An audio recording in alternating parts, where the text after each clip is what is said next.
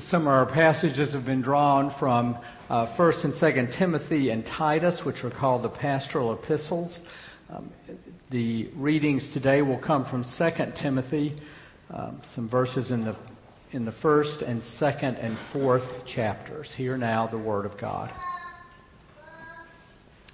Do not be ashamed then of the testimony about our Lord or of me, his prisoner but join with me in suffering for the gospel, relying on the power of God who saved us and called us with a holy calling, not according to our works, but according to his own purpose and grace. This grace was given to us in Christ Jesus before the ages began. But it has now been revealed through the appearing of our Savior, Christ Jesus who abolished death and brought life and immortality to light through the gospel. For this gospel I was appointed a herald and an apostle and a teacher. And for this reason I suffer as I do. But I am not ashamed, for I know the one in whom I have put my trust. And I am sure that he is able to guard until that day what I have entrusted to him. Hold to the standard of sound teaching that you have heard from me in the faith and love that are in Christ Jesus. Guard the good treasure entrusted to you with the help of the Holy Spirit living in us. And now from 2 Timothy chapter 2. You then, my child, be strong in the grace that is in Christ Jesus. And what you have heard from me through many witnesses, entrust to faithful people who will be able to teach others as well. Share in suffering like a good soldier of Jesus Christ. No one serving in the army gets entangled in everyday affairs. The soldier's aim is to please the enlisting officer. And in the case of an athlete, no one is crowned without competing according to the rules. It is the farmer who does the work who ought to have the first share of the crops. Think over what I say, for the Lord will give you understanding in all things. And then 2 Timothy 4. In the presence of God and of Christ Jesus, who is to judge the living and the dead, and in view of his appearing in his kingdom, I solemnly urge you, proclaim the message. Be persistent, whether the time is favorable or unfavorable. Convince, rebuke, and encourage with the utmost patience in teaching. For the time is coming when people will not put up with sound doctrine, but have itching ears they will accumulate for themselves teachers to suit their own desires and will turn away from listening to the truth and wander away to myths. As for you, always be sober, endure suffering, do the work of an evangelist, carry out your ministry fully. This is the word of the Lord.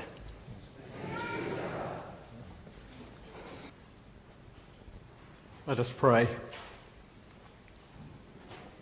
Lord, as we gather here today, we gather around a book called the Bible, into which we step daily or weekly or monthly and hear words that are sometimes hard to understand or words for which we do not have a context. My prayer in this sermon and in any sermon is that these words will travel from 2,000 years ago to today and speak to us in our hearts and our lives that we may live for you. In the name of Christ we pray. Amen. As we've seen in this summer series so far entitled Jewels in the Attic, the congregations that received the letters that we have in our New Testament is the books of 1st and 2nd Timothy and Titus are congregations that had several characteristics that it helps us to know and understand to follow the letters. The congregations were likely in the city of Ephesus, located in a region which in biblical times was known as Asia Minor. It is present day Turkey. The city of Ephesus and thus its congregations were ruled by the Romans, whose attitude towards the Christians varied from a sort of look the other way tolerance to sometimes indirect or even direct persecution. And thus, the people who received these letters were, offering, were often looking over their shoulders or hoping that someone had their back. The congregations were small in number, unlike ours 40 or 50 people at most. They would meet in homes, and the homes were owned by the more prosperous members of the congregation. Now, by the time these folks were meeting, the death of Christ had occurred at least 50 or 60 years earlier. And Christ had not, as had been expected, returned in the second coming.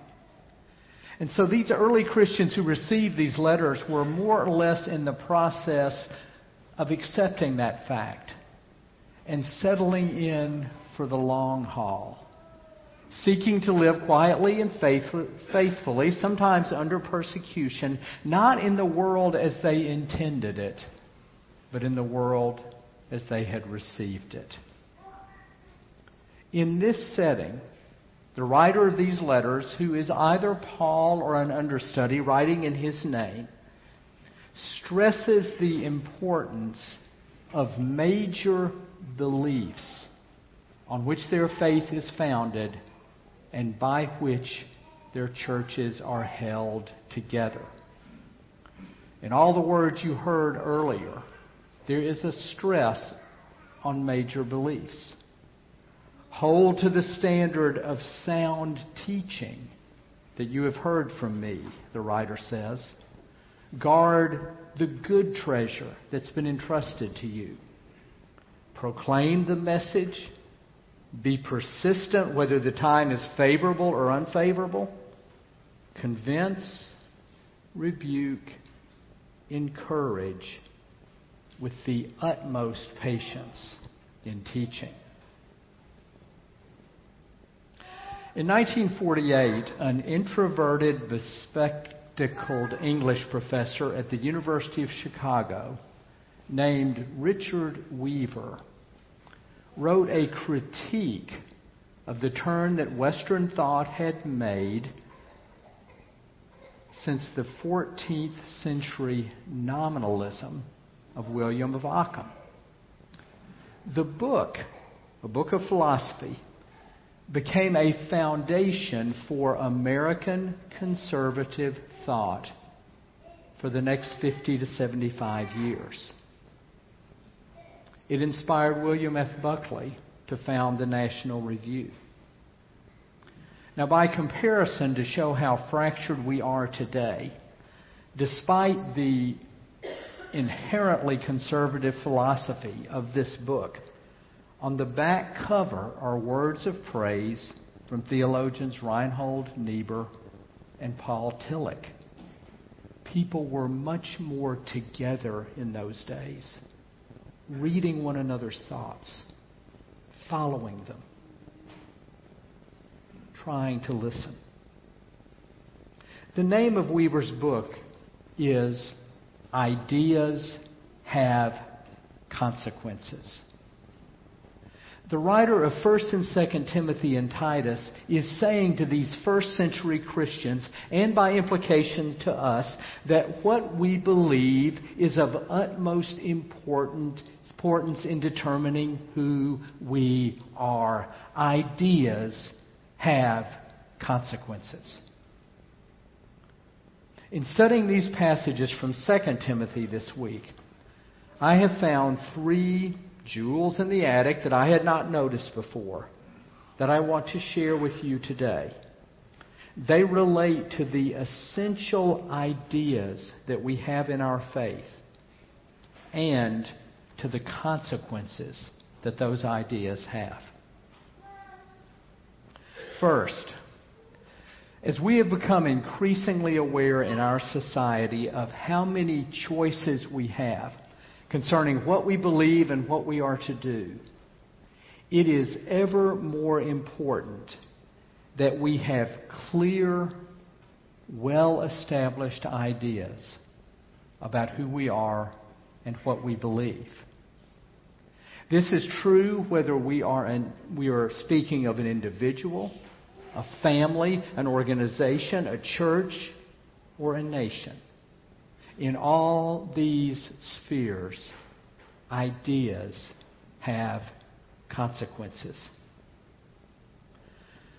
When I was growing up in the 1950s and 1960s in the suburbs of Memphis, I did not know a Jewish family or person until well into high school. I was aware that there were Roman Catholics, but only because every Friday in the school cafeteria we were served fish sticks. I'm not sure I could point out who the Roman Catholics were. I knew no one who was Muslim or Middle Eastern.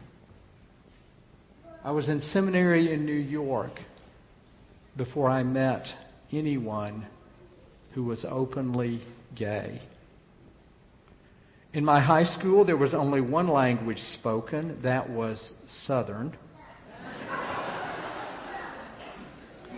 By contrast, I am told that at T.C. Williams High School in this neighborhood, there are more than 60 languages spoken among the, within the, the uh, student body who come from over 80 countries.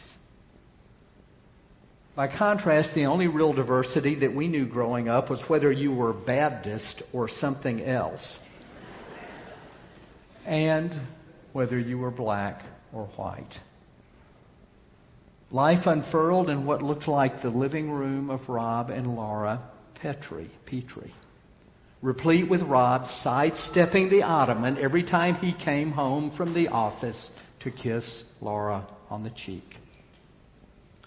As I look back on it in that culture, the ideas were assumed, not named.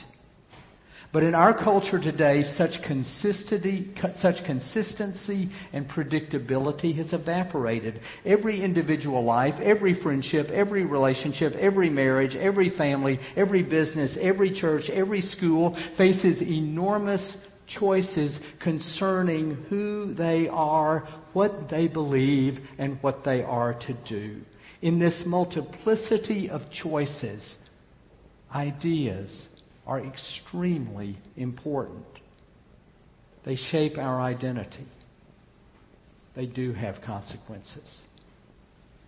That may be one reason that in the diverse first century setting to which Paul is writing, writing to Christians who are living as a minority within their community, with all the religions of Rome and Hellenism about them, he calls the earliest Christians to be clear about what they believe and who they are.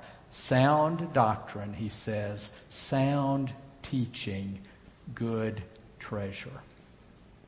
Ideas have consequences.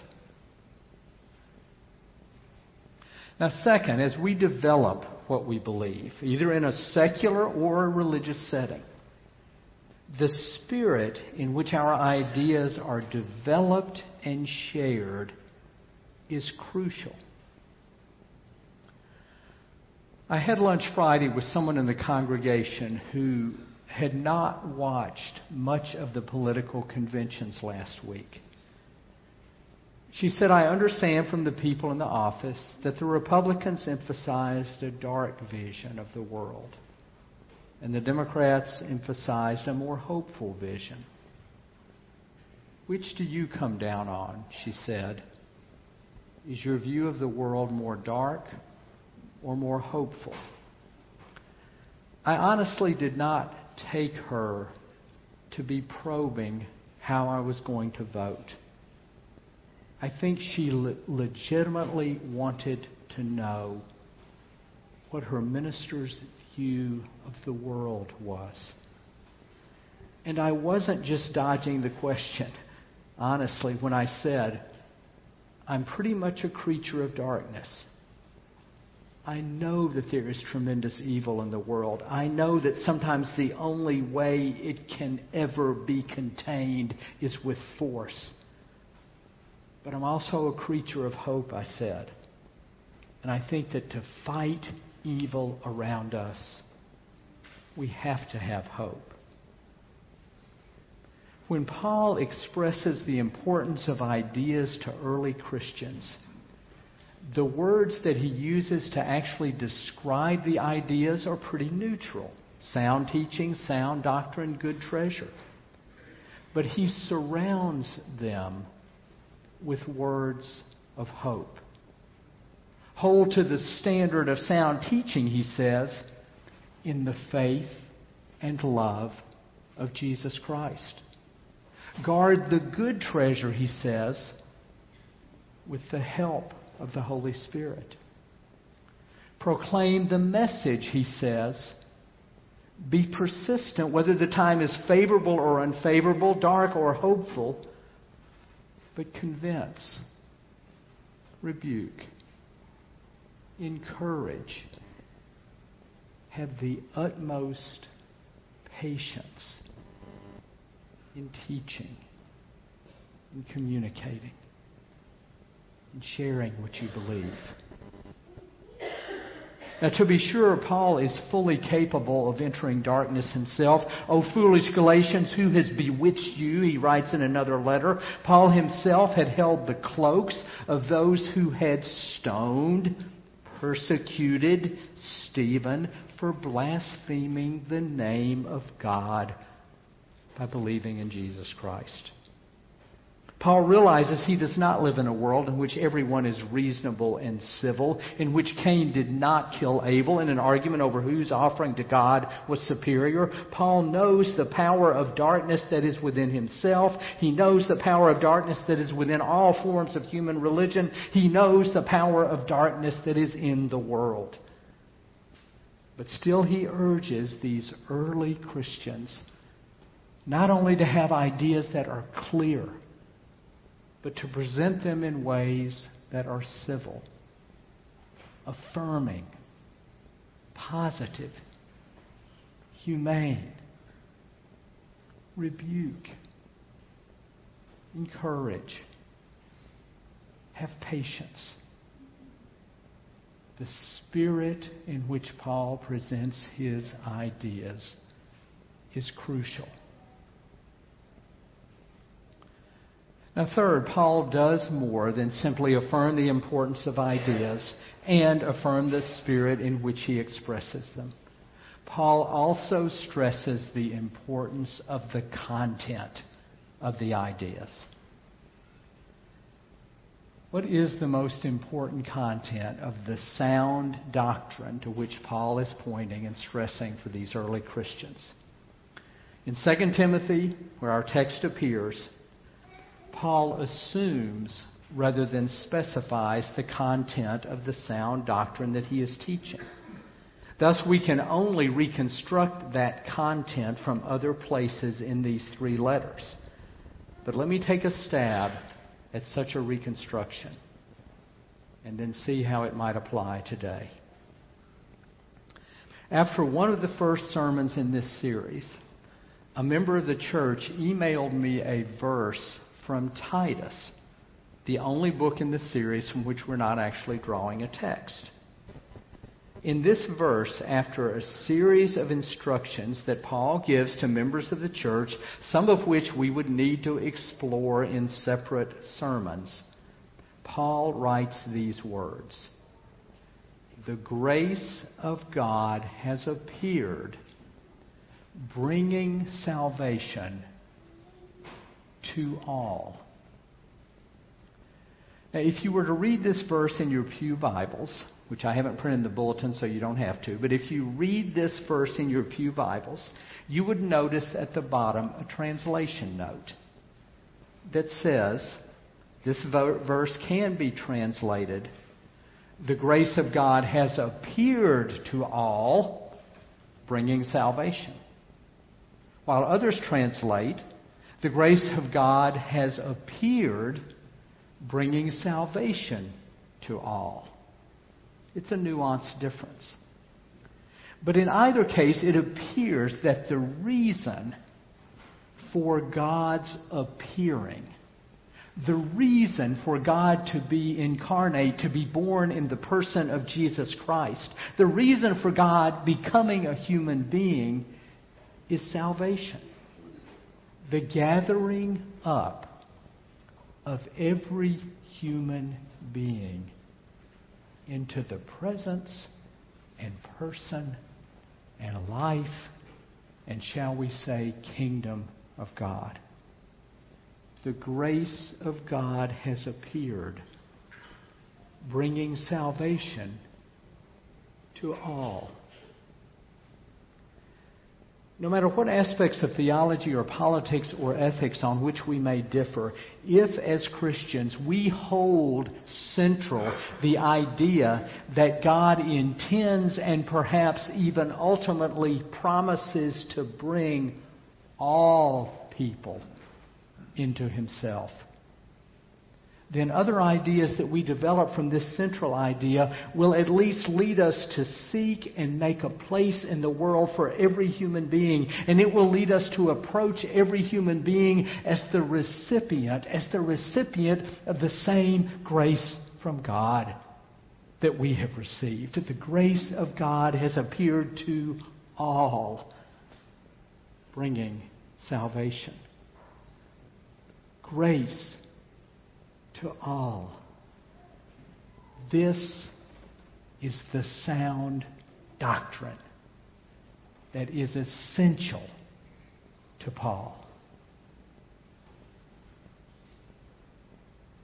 I've shared with you that one of the ministers I knew growing up was a gravelly voiced, white haired preacher who had had three heart attacks by the time he was 60 and who in the early 1960s had lost one of his pulpits because he was supportive of desegregation in a town that was not quite yet ready to go there. During the time when I knew him, which was much later, I heard him share with the congregation he was serving at the time that he was a twin, that he and his brother had been orphaned at an early age, that they had grown up in the rural home of their grandparents before and during the Great Depression. They both rose from their hard scrabble existence to receive an education and, to, and attain success. He as a minister, his twin brother as a physician. But they did not see eye to eye on race. At a particularly tense family reunion in the late 1960s, one brother finally said to the other, We better go for a walk. No one was sad they left the room. They were gone, three grown men at the height of their work and their careers. They were gone for over three hours. But they came back. They were quiet, dignified, and seemed a little more relaxed. When the minister told this story, he said to the congregation he was serving at the time when I heard it, he said, It wasn't the ties of blood that led us to walk back into that room together. It wasn't the shared suffering of our upbringing.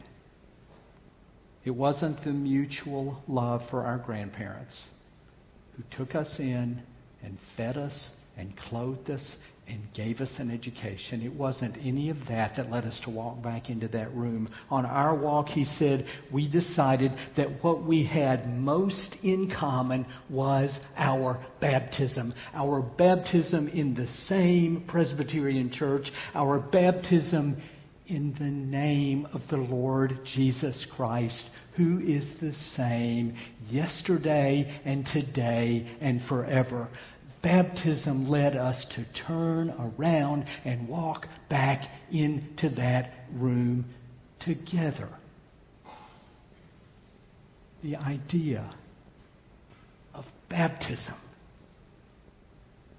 had that consequence.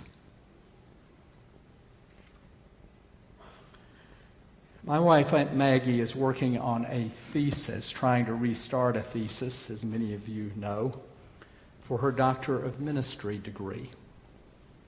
Her thesis advisor has just left the University of Dubuque Divinity School, where she's working on the degree, and accepted a position as pastor of one of the large urban cathedrals in Baltimore, a church that towers over the city with a beautiful Victorian sanctuary, and yet has many fewer members than were present when the sanctuary was built. On Monday, Maggie and I drove to Baltimore to meet so that she could meet her professor. We got a tour of the magnificent sanctuary. Then I made my way to a coffee shop around the corner while they met. As I walked through the neighborhood with stores and bakeries from dozens of countries, and people nearly all less than half my age of all races and nationalities on the sidewalks, I was aware that a few hours earlier, a judge had issued the third acquittal in the death of Freddie Gray over a year ago. I entered the coffee shop and it was buzzing with young adults, most of them African or African American. And I wondered what they were thinking. I wondered if there would be protests in the street, either then or later that day or evening. I wondered how I might be received in that coffee shop. But when I entered, a young black man wearing colors opened the door for me. And as I stood at the counter, a young black woman nodded for me to go ahead of her. It seemed that the people working at the coffee shop or making it their gathering place were enormously hospitable, a community of welcome. I don't know if it was baptism that led him to such hospitality. I think probably not. I don't know if it was faith. I don't know if it was some larger vision of America or some larger vision of the human race. I don't know if maybe they had some implicit idea that if there is a God, that God would surely welcome everyone. I don't know what it was. I do not know what it was that led, to, led them to such grace. It may have just been that I was old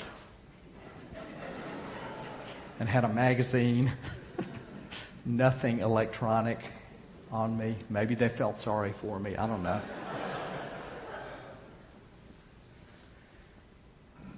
but it was some idea, explicit, implicit, or shared.